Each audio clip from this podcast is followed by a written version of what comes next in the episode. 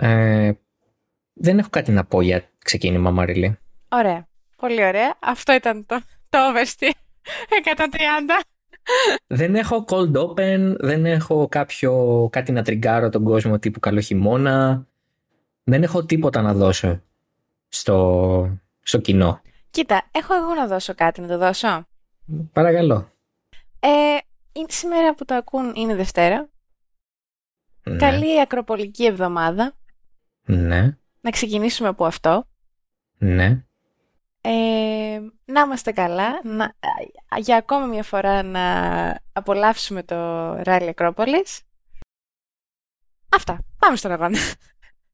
Α, περίμενα κάτι που θα έκανε περισσότερο μπαμ. OK, okay, πολύ καλά. Όντως είναι ακροπολική εβδομάδα. Πριν από αυτό όμως ήταν εβδομάδα Grand Prix Ιταλίας. Ε, ο αγώνας έγινε την ημέρα ακριβώς που η πίστα έκλεινε 101 χρόνια ύπαρξης. Είναι η πρώτη πίστα που δημιουργήθηκε στην ε, υπηρετική Ευρώπη ever. Η πρώτη πίστα σε αυτό που λέμε Ευρωπαϊκή Ήπειρος ε, κατασκευάστηκε στην Αγγλία και συγκεκριμένα στο, ε, στη, στο, σε μια περιοχή που λέγεται Brooklands, από την οποία φυσικά έχει πάρει και το όνομά της η στροφή στο Silverstone. Mm-hmm. η Μόντζα είναι η πρώτη ε, στην υπηρετική ε, Ευρώπη. Και για ακόμα μια φορά ε, προσέφερε έναν πάρα πολύ ωραίο αγώνα, τον οποίο εγώ πολύ γρήγορα θα βαθμολογήσω με ένα ζουμερότατο 9. Και εγώ βάζω ένα ζουμερό 9. Mm-hmm. Ε, νομίζω ο πιο ωραίος αγώνας της χρονιάς. Ήτανε πλήρης. Ναι, είχε μάχες, είχε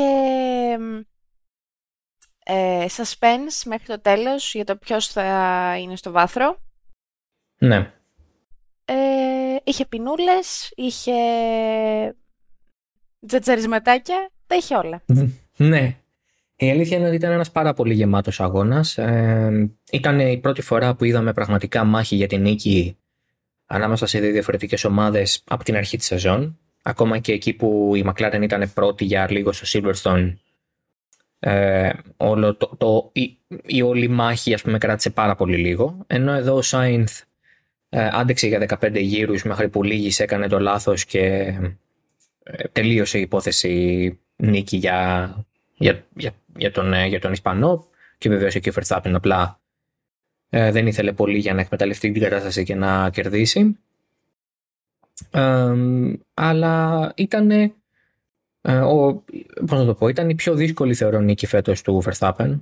Δεν έχει κερδίσει πιο δύσκολα και με μεγαλύτερη ας πούμε, προσπάθεια με την έννοια προφανώς καμία νίκη δεν είναι αυτό που λέμε πανεύκολη αλλά κά, κάποιες νίκες είναι ξεκάθαρα δικές του από την αρχή με πάρα πολύ καλό ρυθμό, φτιάχνει διαφορά και απλά πρέπει να διαχειριστεί τον αγώνα. Εδώ έπρεπε να παλέψει, να δώσει μάχη. Ε, έκανε και μια προσπάθεια να περάσει τον Σάινθ, δεν τα κατάφερε και όλο αυτό κατέληξε στο να σπάσει το ρεκόρ των 9 συνεχόμενων νικών που ανήκει στον Αλμπέρτο Ασκάρη το Σεμπάστιαν Φέτελ. Πιο πρόσφατα το έκανε ο Φέτελ το 9 σε μία σεζόν δηλαδή. Και έφτασε τις 10. Ξεκίνησε ένα σερί από τον Grand Prix Miami τον ε, περασμένο Μάιο και έφτασε ε, πια μετά από 10 αγώνες να έχει κάνει αυτή την καταπληκτική πορεία. Και συνολικά η Red Bull έχει 15 συνεχόμενες νίκες, 14 φέτος και μία α, πέρυσι στο Abu Dhabi στον τελευταίο αγώνα. Ε, θες να πεις, εγώ θέλω να πω κάποια πράγματα μετά. Θες εσύ να πεις κάτι για αυτό το σερί, αυτό το ρεκόρ ε, του ε, Verstappen; Ναι, εγώ περίμενα ότι θα το κάνει, να σου πω την αλήθεια.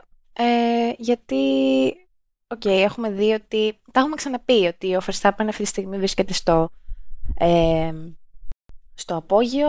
Ε, η οδηγική του ικανότητα δεν ξεπερνιέται, θεωρώ, αυτή τη στιγμή στη φόρμα που βρίσκεται. Δεν μιλάω για το ταλέντο, μιλάω καθαρά για, το, για την φυσική και ψυχολογική κατάσταση που είναι ο οδηγός ως οδηγός.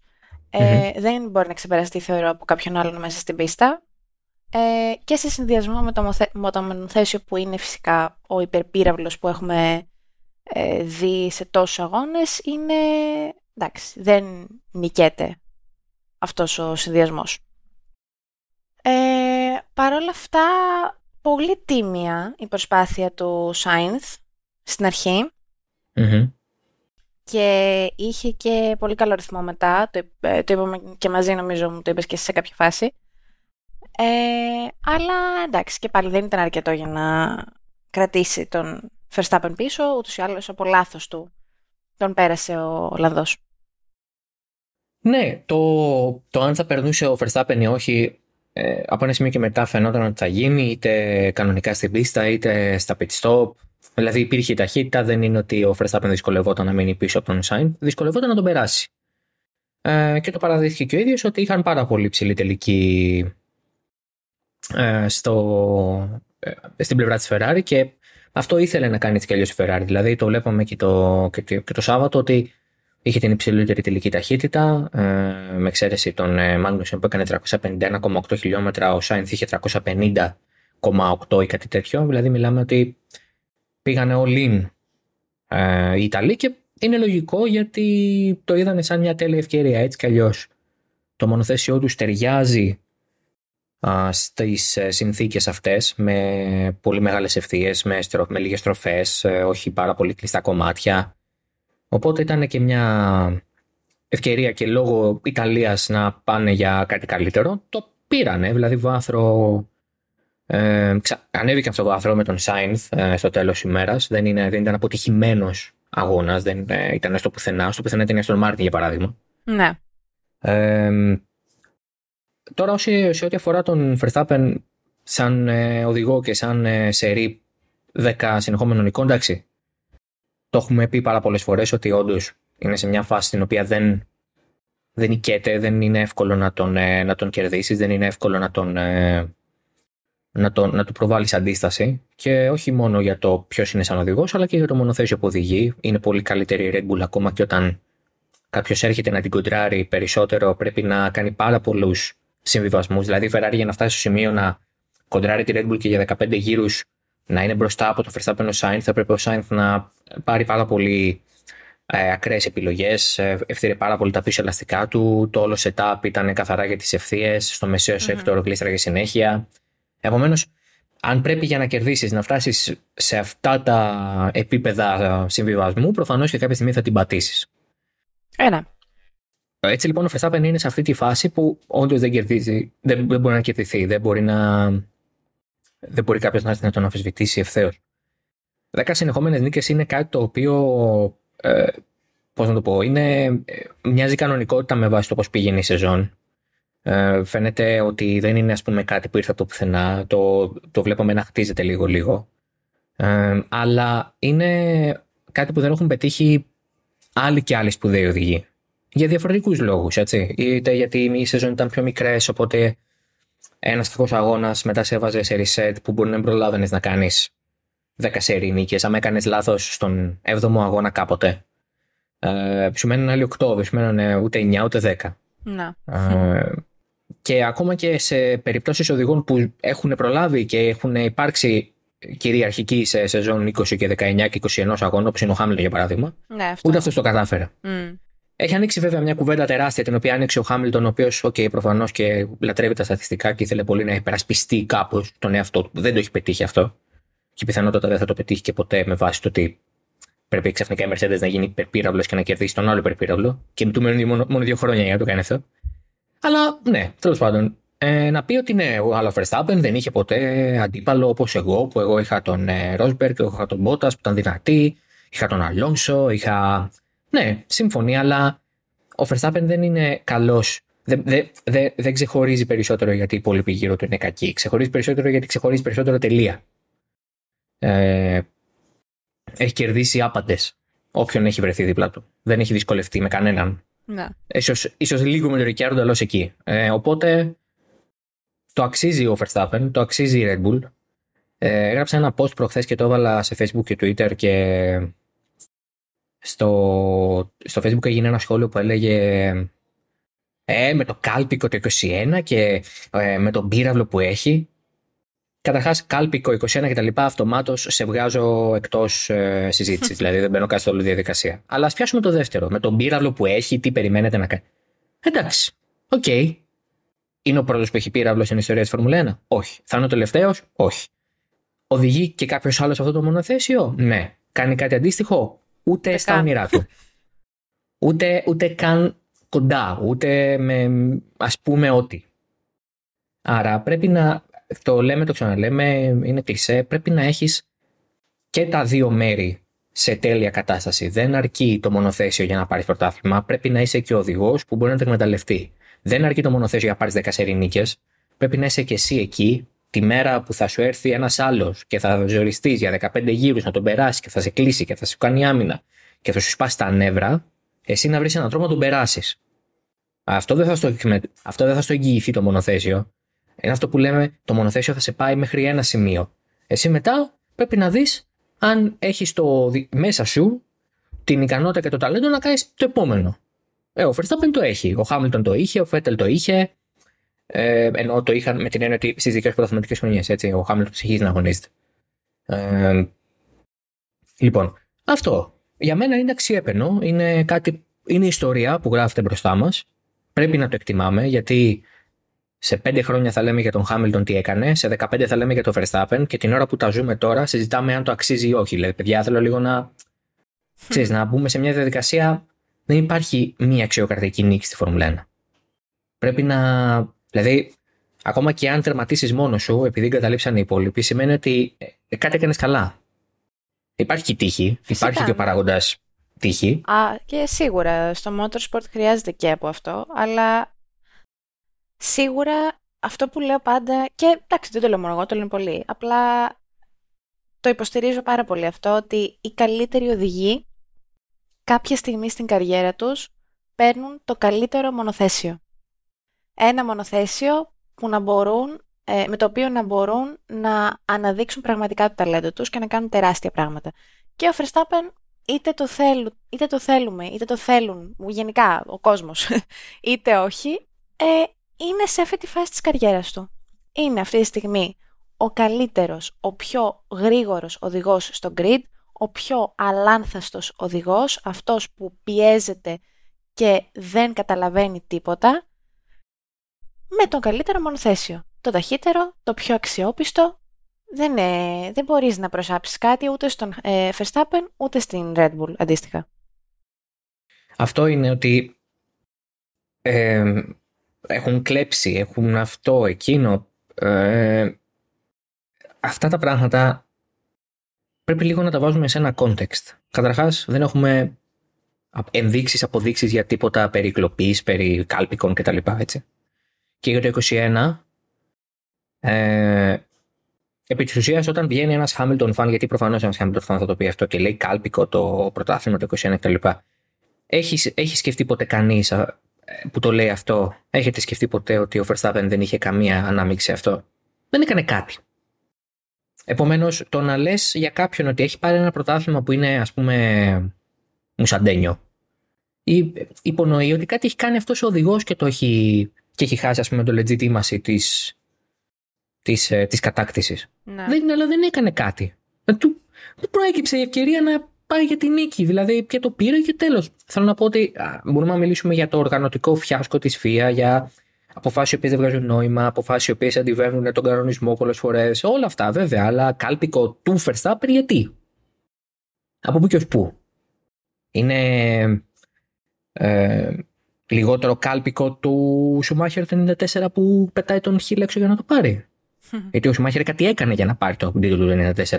Δεν σκοτώθηκε ο Χιλ μόνος του σε μια γωνία και ο Σουμάχερ τον πέρασε. Ο Σουμάχερ πήγε και τον ε, πλάκωσε και επί της ουσίας τους είπα στην ανάρτηση και τον έστειλε εκτός. Και τον εαυτό του βεβαίως, αλλά δεν τον ένοιαζε γιατί ήταν πρώτος στο πρωτάθλημα. Άρα, λίγο κάπως να βάζουμε τα πράγματα σε, μια, σε ένα context. Ε, διότι οι μεγάλες λέξεις πετιόνται εύκολα, αλλά στο τέλος της ημέρας έχει νόημα το τι, το τι έχει γίνει. Όχι το τι θεωρούμε ότι έχει γίνει. Και η ιδεολειψία είναι κακό πράγμα γενικά. Είναι κακός σύμβουλος. Ε, εντάξει. Σ' αρέσει, σ' αρέσει ο Χάμιλτον, σ' αρέσει, σ' αρέσει ο Φρεστάπεν, σ' αρέσει, σ' αρέσει ο Φέτελ. Ε, έχουν γράψει ο καθένας με τον τρόπο την ιστορία του. Ο Φρεστάπεν έχει γράψει ιστορία με τις 10 συνεχόμενες νίκες. Μπορεί να τις κάνει 11, μπορεί να σταματήσει στι 10. Πάμε Σιγκαπούρη. Ε, λογικά θα τις κάνει 11. Αλλά θέλω να πω, ρε παιδί μου. Μπορεί να τι κάνει και. Πόσοι αγώνες μένουν ακόμα, 6-7. Μπορεί να τι κάνει και 17. Να okay. καλά να τις κάνει. Ιστορία θα βλέπουμε. Δηλαδή, ε, ναι, εντάξει. δεν καταλαβαίνω. Ε, αυτό το πράγμα από ένα σημείο και μετά, όποιον και να υποστηρίζεις, πρέπει νομίζω να έχουμε την οριμότητα και δεν το λέω ως επαγγελματίες, ως μουσιογράφοι, ως ε, άνθρωποι που ασχολούμαστε με αυτό το σπορ, το λέω ξεκάθαρα ως θεατές. Από ένα σημείο και μετά πρέπει να έχουμε την οριμότητα, όποιον και να υποστηρίζουμε, να, να καταλαβαίνουμε ότι αυτό που ζούμε αυτή τη στιγμή, αυτό που παρακολουθούμε, είναι πραγματικά ιστορία. Ότι αυτός ο άνθρωπος με αυτή την ομάδα και αυτό το μονοθέσιο παίρνει, έχει πάρει 10 συνεχόμενες νίκες και αυτό δεν το, έχουν καταφέρει, δεν το έχει καταφέρει κανείς άλλος στην ιστορία του σπορ. Ναι. Ναι, διαφωνώ καθόλου. Ναι, το ξέρω. Απλά μιλάμε για κάτι τελείως τρελό. Που δεν το φανταζόμασταν, ας πούμε, δεν το φανταζόμασταν. Που μπορεί και να μην το φανταζόμασταν ότι θα συνέβαινε. Όπως και ας πούμε στο μέλλον ε, μπορεί κάποιος να έρθει να σπάσει τα ρεκόρ του Χάμιλτον με τις νίκες και τις Πολ. Που και μάλλον θα γίνει, γιατί... Μα, και μπορεί να το κάνει και ο Verstappen έτσι όπως πάει το πράγμα. ναι, αυτό εννοείται. Έχει 47 νίκες ε, ήδη, δηλαδή πάλι, σχεδόν τις μισές. Και πάλι, όπως λέγαμε για το Χάμιλτον, και ακόμα δηλαδή που ο Χάμιλτον αγωνίζεται, απλά μιλάω για τις πιο... Ε, για τη σεζόν που, ήταν, που επικρατούσε με τη Mercedes. Ε, όπως λέγαμε για τον Χάμιλτον, ότι πραγματικά βιώνουμε ιστορία και ότι σπάνε τα ρεκορ, έτσι για, σε λίγα χρόνια και από τώρα θα λέμε για το Verstappen ή για τον όποιο Verstappen. Εδώ ε, ναι, ο, ίδιος, ο ίδιος ο Σουμάχερ είχε πει ότι ε, τα ρεκόρ είναι για να σπάνε. Και είναι για να σπάνε. Αυτό θα γίνεται. Πάντα. Ε, ένας ε, του χώρου μας τέλος πάντων, ένας άνθρωπος του χώρου μας, δεν θα τον ονομάσω τώρα, δεν υπάρχει περίπτωση, ε, είχε πει πριν 6-7 χρόνια ε, ποιος θα θυμάται το Verstappen σε δύο χρόνια από τώρα; Και δεν είχα απαντήσει. Γιατί εντάξει τώρα δεν τι συζήτηση να κάνεις με τέτοιο φορισμό. Αλλά μου είχε κάνει φοβερή εντύπωση. Ε, ότι ειλικρινά ο κόσμος ε, πολλές φορές δεν βλέπει καθαρά με ποια έννοια. Με το... Μέσα στην όλη επιθετικότητα του Verstappen που τον διακατήχε στα πρώτα χρόνια της καριέρας του υπήρχαν σαφέστατες ενδείξεις ταλέντου και ταχύτητας. Δεν ήταν ένας σχετικά γρήγορος οδηγός που κατά βάση ήταν απλά επικίνδυνος. Ήταν ένας γρήγορος οδηγός που έκανε πολλά λάθη σε επίπεδο μαχών, σε επίπεδο αποφάσεων. Ήταν πάρα πολύ επιθετικός, αλλά στη βάση του ήταν καταπληκτικά ταλαντούχος και γρήγορος και το έδειχνε με πολλές διαφορετικές, σε πολλές διαφορετικές ευκαιρίες. Η Βραζιλία για παράδειγμα το 16 ε, που είναι η πρώτη του χρονιά στην Red Bull ε, και η δεύτερη στο σπορ, 18 χρονών τότε, 19 χρονών. Λοιπόν, υπάρχει δηλαδή αυτό το... Υπήρχε κάπου. Τώρα ο Verstappen είναι σε μια άλλη κατάσταση. Βέβαια, με το που μπήκε σε μάχη με τον Σάινθ, πάλι πήγε να κάνει την τσατσιά λίγο. Δηλαδή πήγε να χωθεί εκεί εξωτερικά αυτό, να τον σπρώξει. Μετά είπε λίγο, that's a bit naughty. Δηλαδή θυμήθηκε λίγο τα παλιά και αυτό, ρε παιδί μου. Γιατί εντάξει. Κοίτα. Χρειάζεται. Χρειάζεται, αλλά σε εκείνη τη φάση ε, ο Verstappen ένα-δύο χρόνια πριν ναι. δεν θα είχε πάρει το πόδι από τον Γκάζι. Όχι. Και αυτό λέει νομίζω πολλά για τον ίδιο. Ότι ακόμα και στο prime της καριέρας του, που εντάξει δεν ξέρω αν είναι το prime της καριέρας του, αλλά μάλλον είναι, ξέρω εγώ, ε, δείχνει φαίνεται ότι είναι, ε, συνεχίζει και μαθαίνει και εξελίσσεται. Το ενδιαφέρον με, το, με, τα, με τα πράγματα τα οποία λες δημόσια είναι ότι μένουν, σκρίπτα manent λένε, λέγανε οι Λατίνοι. κάπου, κάπου άκουσα ότι η Δομινικανή Δημοκρατία είναι Λατινική Αμερική και μου πέσανε και τα τελευταία μαλλιά που έχω. Είναι Κεντρική Αμερική, είναι Καραϊβική. Τέλος πάντων. Η Παλατίνη, συγγνώμη, η γεωγραφία είναι η αγαπημένη μου ασχολία πέρα από Φόρμουλα 1 και αθλητισμό, είναι η γεωγραφία. Οπότε κάπου άκουσα αυτό και κάπως ε, τώρα το θυμήθηκα και κάπως στεναχωρήθηκα πάλι. ε, είναι δυνατόν τώρα. στεναχωριέσαι. Καταποντίστηκαν λέει ομάδες Λατινικής Αμερικής, η Δομινικανή Δημοκρατία. Ποια Λατινική Αμερική η Δομινικανή Δημοκρατία, επειδή έχουν Ισπανικά ονόματα; Επειδή τον λένε Ντομίνγκες, ας πούμε, είναι Λατινός. Τέλος Και δεν είναι Λατινική Αμερική, είναι Νότια Αμερική. Σταματήστε αυτά τα Λατινική Αμερική. Λατινική Αμερική. Γιατί τι, κυκλοφορούν όλοι με, σε συστάδες ε, σαν λεγεώνες. Έχουν εκατόνταρχους. Pax Romana έχουν ε, στην ε, Αργεντινή. Οκ. Ναι. Ε, ένα μικρό rant και ιστορικό και ετοιμολογικό. Okay. το ακούω, το αγοράζω. Έτσι, ναι. Είναι λατιναμερικάνικο ταπεραμέντο. Και χρησιμοποιείται δηλαδή δύο ιταλικές λέξεις ας πούμε. Τέσσερι, τρεις ιταλικές λέξεις. Και το Αμέρικο και το Λατίνο και το ταπεραμέντο. Και χαρακτηρίζεται μια άλλη ήπειρο. Καμία σχέση. Τέλος πάντων. Όταν φτάσω στην ηλικία του Μπομπινιώτη, θα είμαι κι εγώ σαν αυτού που λένε όχι take away, αλλά πώς το είχε πει τότε, στην καραντίνα. Αγορά εξ αποστάσεως, δεν ξέρω εγώ τι έχει πει. Δεν θυμάμαι. Θα είμαι τέτοιος, να ξέρετε. Σαν δεν θα meme- περνάτε καλά. Σαν το meme δεν είμαι κλόουν, είμαι γελατοποιός. Είμαι γελοτοποιός, πραγματικά. Λοιπόν, κλόουν Αρλεκίνη γελοτοποιεί στη Ferrari στο τέλος. Τι ωραίο. Ωραία πάσα, ε. Τι ωραίο. Έλα, τι ωραίο. Ποιο; Αυτό. Ένα μηδέν. Ποιο; Η πάσα. Η μετάβαση, το transition. Μμμ. Ε, ναι, εντάξει. Ferrari, καταρχάς, θέλω λίγο εσείς εκεί έξω να σκεφτείτε ένα σενάριο στο οποίο η Ferrari τιμωρείται το Σάββατο μετά από ένα-τρία καταρακτήριες. Δεν θα βγαίνανε οι... Δεν θα βγαίνανε οι αγωνοδίκες από το δωματιάκι τους μέχρι τη Δευτέρα παρουσία. Πιθανότατα μόνο, μόνο τα Χριστούγεννα επειδή είναι πολύ θρήσκοι οι Ιταλοί. Τέλος, τίποτα άλλο. Και θα πηγαίνουν αναγκαστικά σπίτι τους. Εντάξει, βέβαια, σε αυτή την περίπτωση δεν... Είναι fair enough η αιτιολόγηση της FIA. Μα θα βρεις καμιά fair enough αιτιολόγηση, Μαρίλη μου. Δεν θα κάνανε ποτέ. Δεν τους δώσαμε ποινή γιατί είμαστε στην Ιταλία. ναι, αλλά είναι fair enough. Εντάξει. Εμένα μου αρκεί, αυτό εννοώ. Δηλαδή, Ε, άμα αρκείσαι. εμένα μου... δηλαδή και σε οποιονδήποτε άλλον, αν έδιναν αυτή την αιτιολόγηση, θα έλεγα, οκ, δεν ξέρω. Είτε, αν- είτε το κάνανε επειδή είναι η Ferrari, είτε όχι. Ε, δηλαδή ότι είναι Ferrari στην Ιταλία, είτε ο- επειδή όντως δεν, έβρε- δεν χρειαζόταν να πάρει ποινή, το κάναν να φαίνεται ότι όντως δεν χρειάστηκε να, πάρει, να πάρουν ποινή και δεν ξέρω. Λοιπόν, θα σου, πω τι, θα σου πω τι πιστεύω εγώ. να μου πεις. Η ταπεινή μου άποψη είναι ότι καλά κάνανε και δεν δώσανε ποινή. Ε, γιατί αν είναι να παίρνουν τηλεοπτικές αποφάσεις και αποφάσεις με βάση τον, ε, τους εντός έδρας αγώνες, ας το κάνουν πάντα. Ας υπάρχει μια σταθερότητα. Όπως δεν εξετάσανε τον ε, ε, Verstappen για το πε- προσπέρασμα στον Gasly, ας μην εξετάσουν και α, εξετάσουν, ας μην δώσουν και ποινή στο, Να. στον Sainz και τον Leclerc. Δηλαδή, αν είναι να παίρνετε τέτοιες αποφάσεις, να τις κάνετε για όλους. Ο καημένος ο Ζου δεν θα προλάβει να πάρει τέτοια απόφαση, από ό,τι φαίνεται. Αλλά όλοι οι υπόλοιποι πάρτε. Α πούμε, εντάξει.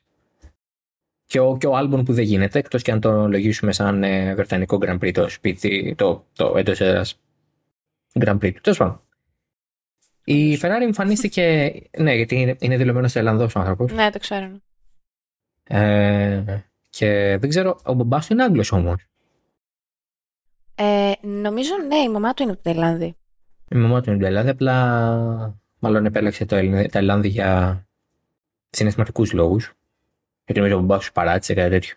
Ναι, και έχω την εντύπωση ότι ούτως ή άλλως είχε σχέσεις με μ, Ταϊλανδούς ε, μ, χορηγούς. Α, οκ. Στην οκ. αρχή, αρχή, αρχή.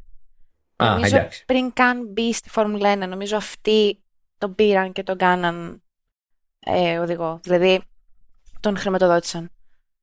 Ε, δεν, αλλά δεν είμαι σίγουρη καθόλου. Ε, μην, ε, αν είμαι λάθος, μην με σταυρώσετε.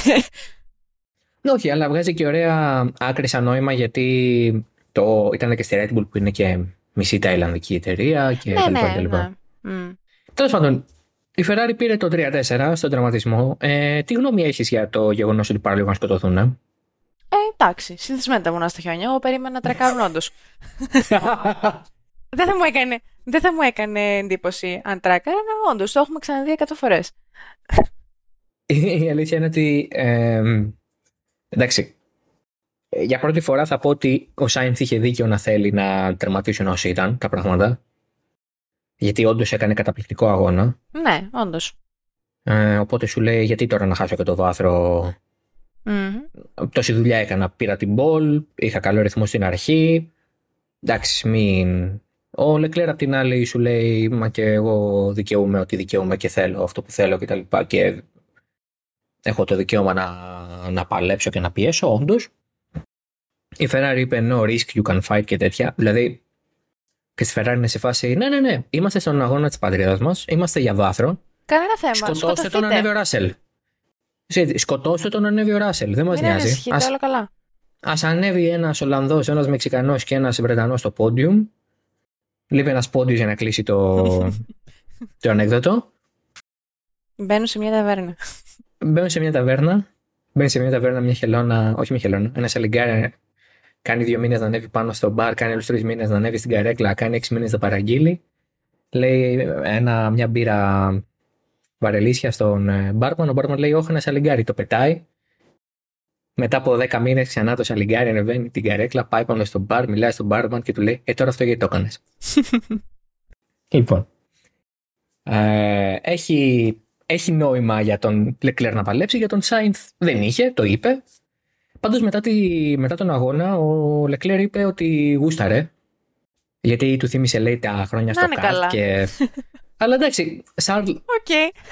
επειδή εσύ είσαι, επειδή εσύ είσαι junkie, uh, adrenaline junkie, δεν σημαίνει ότι πρέπει να σκοτωθείς με τον teammate σου, έτσι. Δηλαδή. Ξέρεις. Και ήταν τόσο χωρίς λόγο. Αν τράκανε. Ναι, εντάξει. Δηλαδή. Τέλος πάντων. Ναι, δεν υπήρχε, κανένα, δεν υπήρχε καμία, κανένα κέρδος για τη Ferrari σε όλο αυτό. Mm.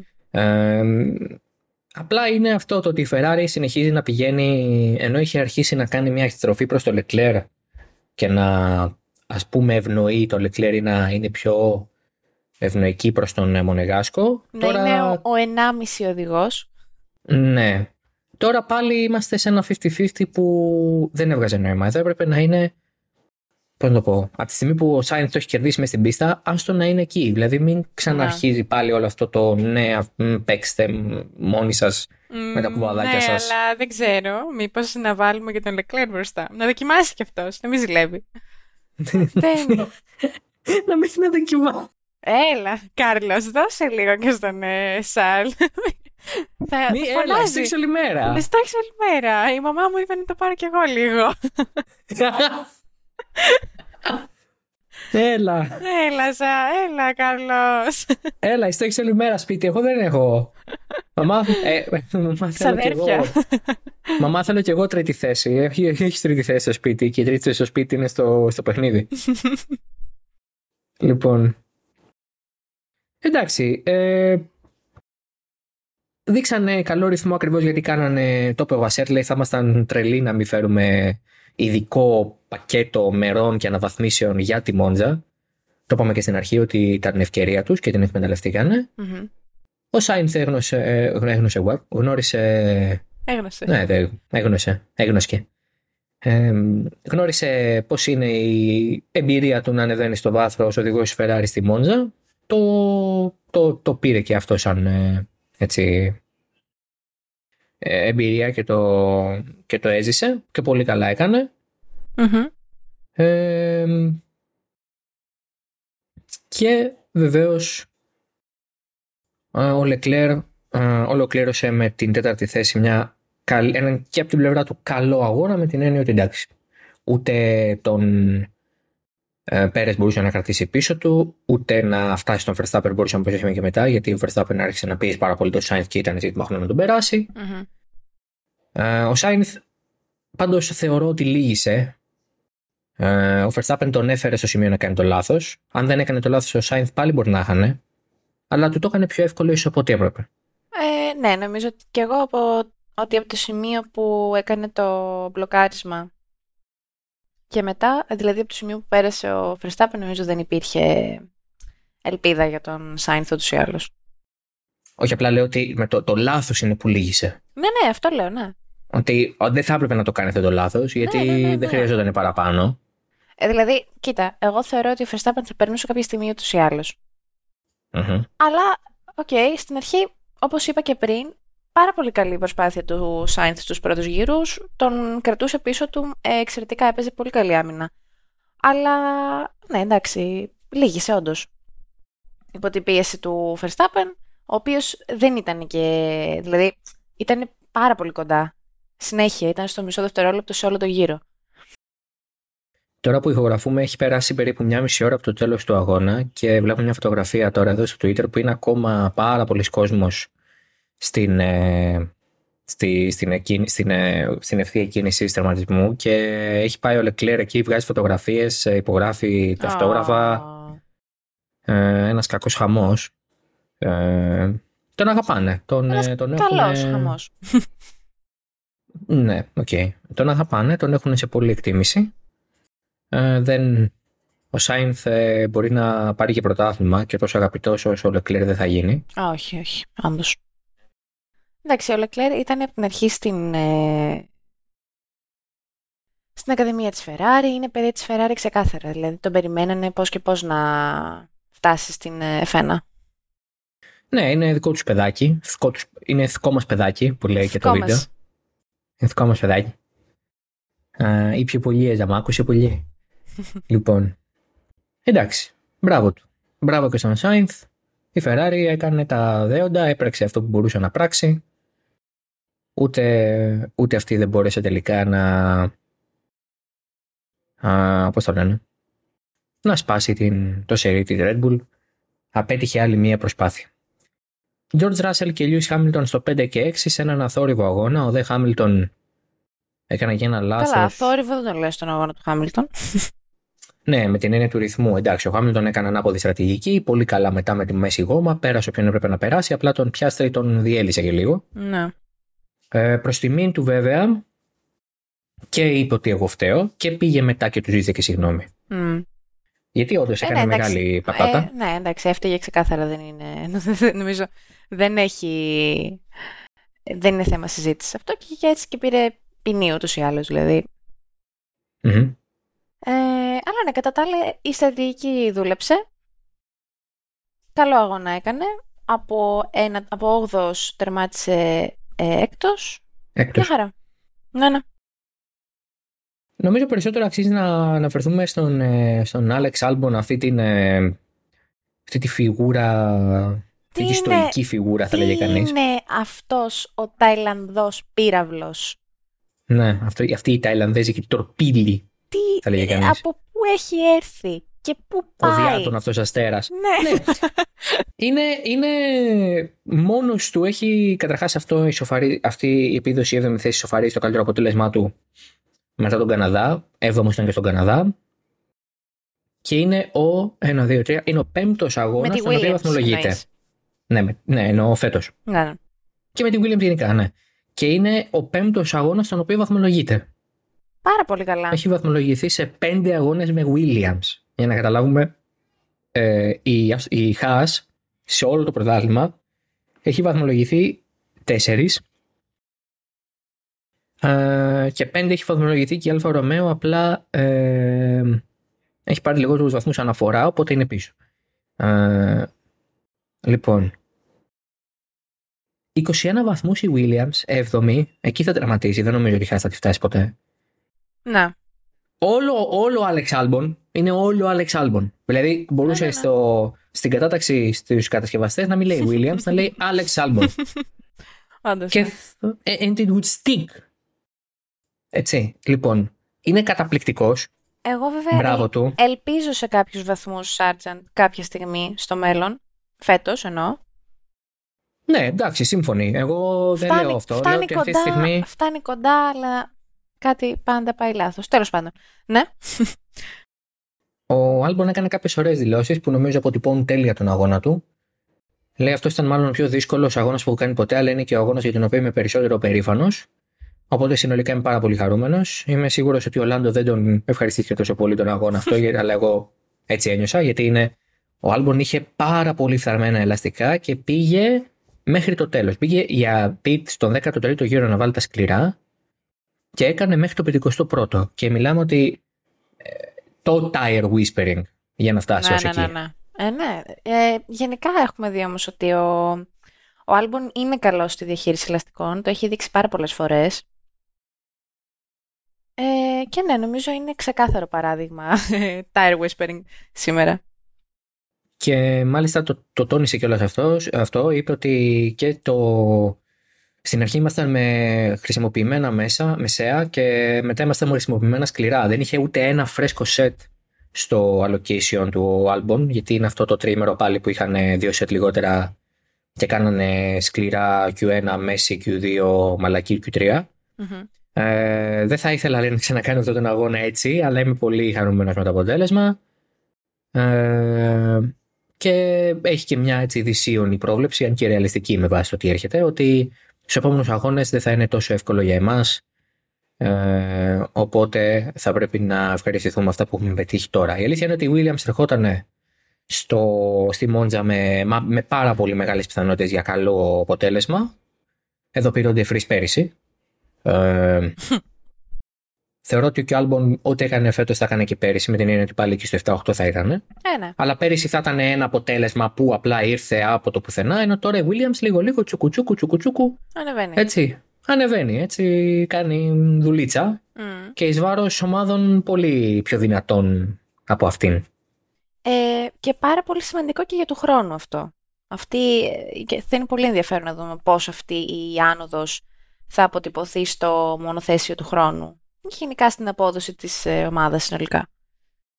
Ναι, ο, γενικά ο James Fowles ε, εμπνέει μια πάρα πολύ ευχάριστη ε, άβρα ε, και εκπέμπει ένα πολύ καλό vibe σε ό,τι έχει να κάνει την, με την ε, ανάπτυξη της ομάδας. Ε, προσπίζεται αρκετά τα συμφέροντά της ε, απέναντι στις υπόλοιπες ομάδες καθώς αυτή τη στιγμή η Williams είναι η πιο φτωχή από των 10 ομάδων με την έννοια ότι μπορεί να έχει το κεφάλαιο λόγω Doralton Capital και μπορεί να ξοδεύει ότι ξοδεύουν και οι υπόλοιποι λόγω budget cap αλλά ε, σε επίπεδο ε, εξοπλισμού, ηλισμικού ε, όλα αυτά είναι Στερή. ναι, σε τρομερά ε, κατώτερο επίπεδο από, ακόμα και από τη Χάς ε, που και αυτή δεν είναι σε καλή κατάσταση αλλά είναι με, με, με πενιχρά μέσα για λογική Φόρμουλα 1 Μμμ. ε, και καταφέρνει έχοντας έναν οδηγό που το ξαναλέμε και το έχουμε πολλές φορές νιώθει άνετα στην ομάδα, νιώθει καλά με τον εαυτό του, έχει τη φόρμα του ε, μπορεί και παίρνει αποτελέσματα τα οποία βγάζουν μάτια. Κράτησε πίσω του και τον Πιάστρη και τον Νόρις. Δεν θα μπορούσε να κρατήσει και τον Χάμιλτον, οκ, γιατί ήταν με πολύ πιο φρέσκα ελαστικά ο Χάμιλτον, οπότε κάποια στιγμή θα την έχανε τη θέση. Αλλά έκανε παραπάνω από το bare minimum στο τέλος. Ναι, ναι, ναι, ναι. Ξεκάθαρα. Ένας άλλος οδηγός που μου άρεσε πάρα πολύ και έκανε και αυτός αθόρυβο αγώνα, αλλά πολύ καλό, ήταν ο Λίαμ Λόσον, 11ο. Αυτό θα έλεγα ότι παραλίγο και πόντους. Βαθμούς Ναι. ο Λόσον. Πάρα Ο πολύ οποίος θα καλά. συνεχίσει μέχρι. Ε, θα κάνει και Σιγκαπούρη και Κατάρ. Ναι. Ο Ρικιάρντο από Ιαπωνία, μάλλον. Βασικά, όχι ανάποδα. Τι λέω. Νομίζω τα λέω ανάποδα. Θα σου πω αμέσως. Ναι, τα λέω Είναι ανάποδα. Σιγκαπούρη, θα Ιαπωνία, λείψει Κατάρ, Σιγκαπούρη, Ιαπωνία και μάλλον θα γυρίσει στο Κατάρ, ναι. Μμμ, Οκ. Εντάξει, ε, εγώ θεωρώ ότι μπράβο του, του Λόσον. Μπαίνει σε ένα τελείως καινούριο μονοθέσιο. Δεν έχει ξανατρέξει τη ζωή του ποτέ σε F1 Μμμ. και καταφέρνει και δεν είναι τελευταίος. Γιατί έχω την εντύπωση ότι δεν νομίζω ότι η, η Αλφα Τάουρι διεκδικεί και περιμένει κάτι διαφορετικό, κάτι παραπάνω από τον Λόσον. Ναι, δεν ναι, νομίζω ναι, ναι. ότι η Αλφα Τάουρι περιμένει από τον ε, Λόσον να πάει να πάρει βαθμούς ή να πάει να πάρει βάθρο. Ναι, όχι, όχι. Αυτό είναι το μόνο σίγουρο. Ε, θεωρώ ότι το task του είναι να μην είναι τελευταίος και να μην κάνει DNF. Και μέχρι στιγμής το έχει καταφέρει εξαιρετικά. Ο Λόσον ε, με, με το πώς πήγαν τα πράγματα και με τον ε, Ρικιάρδο τραυματία και με δεδομένο ότι θα συνεχίσει να αγωνίζεται με την Αλφα Τάουρι για τουλάχιστον ακόμα δύο αγώνες ε, καθώς ο Ρικιάρδο έκανε το χειρουργείο την ε, προηγούμενη εβδομάδα ε, αλλά το, η περίοδος ε, αποθεραπείας και το να γίνει σωστή δουλειά να ξαναδέσουν τα κόκαλα και τα λοιπά είναι κάτι που κρατάει εβδομάδες Μμμ. Καλά. ε, εννοείται. ούτως ώστε να μην γυρίσει χωρίς να είναι στο 100% και δεν νομίζω ότι υπάρχει και λόγος. Αυτό μόνο κακό θα του κάνει και μακροπρόθεσμα και δεν θα μπορεί να αποδώσει καλά στους πρώτους αγώνες και στους επόμενους προφανώς γιατί θα πονάει. Θα συνεχίσει να πονάει και δεν θα δέσει καλά το κόκαλο και θα δημιουργηθεί μια σειρά προβλημάτων που δεν υπάρχει λόγος να, να γίνει κάτι τέτοιο. Ε, ναι, γιατί μιλώντας εκ πείρας, αν σπάσει αυτό το κόκαλο. Εντάξει, προφανώς για έναν απλό άνθρωπο, αν σπάσει αυτό το κόκαλο και συνεχίσει μετά, δεν είναι ότι δεν θα μπορεί να οδηγήσει μονοθέσιο Φόρμουλα 1. Δεν θα οδηγούσε έτσι κι αλλιώς. Αλλά αυτοί οι άνθρωποι προφανώς και πρέπει να έχουν πάρα πολύ σωστή αποθεραπεία, γιατί ένας πόνος στο χέρι την ώρα που οδηγείς ε, μπορεί να σε κάνει να έχεις ε, μειωμένη συγκέντρωση, να κάνεις ένα λάθος και μετά είτε να τραυματιστείς ξανά εσύ, είτε και να πάρεις το λαιμό σου κάποιον άλλον. Ένα. Ε, γιατί δεν είναι μόνο το ζήτημα ότι πρέπει να δέσει το κόκαλο, γιατί okay, προφανώς η ιατρική αυτό θέλει, να πετύχει την πλήρη ίαση. Θέλεις και σαν αθλητής που τα χέρια σου αποτελούν εργαλείο του αθλήματός σου. Mm. Δεν είσαι ποδοσφαιριστής να πεις ότι, OK, ας τρέξω και με στραβό δάχτυλο, δεν έγινε και κάτι. Ε, ας παίξω και με στραβό δάχτυλο, δεν έγινε κάτι. Λοιπόν, εκεί θες, ναι, εκεί θες. Δηλαδή, ο Μπενζεμά για παράδειγμα έχει μόνιμα εδώ και κάποια χρόνια έχει κακοφορμήσει το μικρό του δάχτυλο στο δεξί χέρι νομίζω. Τέλεια. Είναι στραβό full και παίζει κανονικά, απλά το δένει ρε παιδί μου για να μην σπάσει κι άλλο, ξέρεις, μην γίνει κανένα στραβή. Αλλά δεν τον νοιάζει. Δηλαδή δεν είναι ούτε τερματοφύλακας, ούτε πολίστα, ούτε μπασκετμπολίστα. Λοιπόν, ο Ρικιάρδο πρέπει να γίνει καλά. Με το, το, με το γεγονός λοιπόν ότι ο Ρικιάρδο για να γίνει καλά θα μείνει για κανένα δύο Grand ακόμα έξω, οπότε συνολικά ο Λόσον θα κάνει τέσσερα. Ε, βάζει ο Ρικιάρντο Αθελάτου τον εαυτό του σε διπλό μπελά. Ο πρώτος είναι ο προφανής, που είναι η διαδικασία αποθεραπείας του και το ζόρι που τραβάει τώρα με πόνο, με χειρουργείο, με, ε, με, πώς το λένε, με γύψο και όλα αυτά. Το δεύτερο είναι ότι τραυμα, ως τραυματίας και με τον Λόσον στο κάδρο βάζει τη Red Bull σε τρίλημα. Από εκεί που δεν ήξερε τι να κάνει με τον Ρικιάρντο και τον Τζουνόντο του χρόνου και ενδεχομένως τον Λόσον τον έβλεπε λιγότερο ευμενός ή δεν τον είχε τόσο στο μυαλό της γιατί δεν τον είχε δει να αγωνίζεται, τώρα έχει κανονικότατο δείγμα. Έχει ναι. κανονικότατη εικόνα κατάστασης τι σημαίνει Liam Lawson; Γιατί δεν θα είναι ένας αγώνας μεμονωμένα, όπως ας πούμε ο Ντεβρή πέρσι. Είναι τέσσερις. Ναι, και σε διαφορετικές πίστες. Δηλαδή, ναι, άλλο ναι, ναι. άλλο Μόντζα, Άλλο Σιγκαπούρη ή άλλο Ιαπωνία. Άλλο δηλαδή Ιαπωνία, είναι... ναι, φυσικά. Είναι τε, τελείως διαφορετικές συνθήκες.